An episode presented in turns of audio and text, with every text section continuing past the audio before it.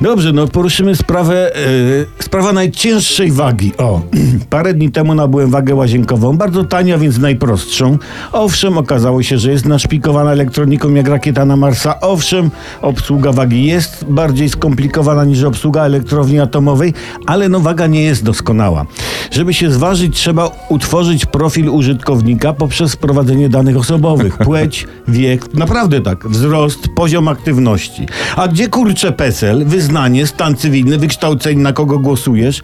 Jak można tak prymitywny produkt wypuścić na rynek wagowy? No, na szczęście jest rozbudowana lista zagrożeń, jakie czyhają na użytkownika wagi. To tylko niektóre powiem teraz. Należy dopilnować, by w pobliżu wagi nie było żadnych źródeł otwartego ognia istnieje niebezpieczeństwo pożaru.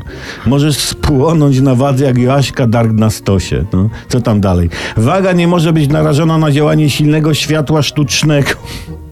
No może dlatego, że wyraźnie zobaczysz, ile ważysz i się zabijesz, nie wiem. Osoby bez doświadczenia mogą używać wagi po przeszkoleniu w zakresie bezpiecznego używania wagi. No, chodzi o to, żeby nie spaść z wagi. Nie? No i tak dalej, i tak dalej. Bardzo to podniecające, że można zginąć podczas ważenia. To, to nadaje życiu takiego emocjonującego smaczku. A ja, jako cyfrowy idiota, nie ukrywajmy tego, jeszcze nie rozkminiłem, jak, jak, jak ustawić tę wagę, ten profil. Może i dobrze, bo usiłując utworzyć w wadze swój profil, mało mnie szlak nie trafił. A co dopiero, jakbym jej zaczął używać.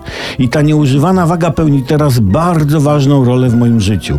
Co na nią spojrzę, to wiem, że nie uruchamiając jej, uratowałem życie sobie i bliskim.